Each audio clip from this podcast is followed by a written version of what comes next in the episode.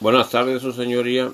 Eh, me identifico, licenciado Francis Calvillo Santana, en calidad de defensor privado del gobernado que se indica el rubro citado, Juan Pérez Pérez, personalidad que tengo debidamente acreditada dentro de la carpeta administrativa al rubro citada. Ante su potestad comparezco y expongo.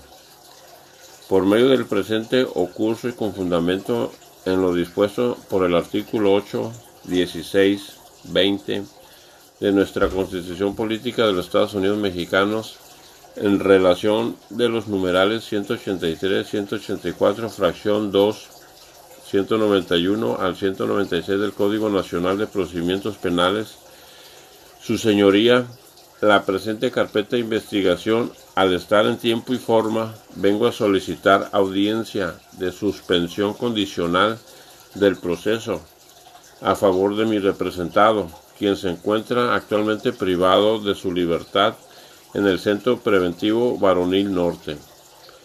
Esto toda vez que a la media aritmética del delito imputado, que es robo a casa habitación, por una persona con imputabilidad disminuida, es en que en estas condiciones de cumplir el requisito de procedibilidad para poder acceder a este mecanismo alterno.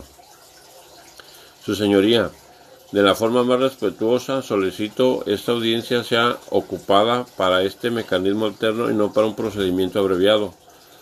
Por esto la razón de notificar a las partes técnicas no omitiendo que se encuentra ya establecido el escrito de acusación y coadyuvancia por parte de la víctima, el monto de la reparación del daño del cual nos encontramos impuestos. Es todo, su señoría.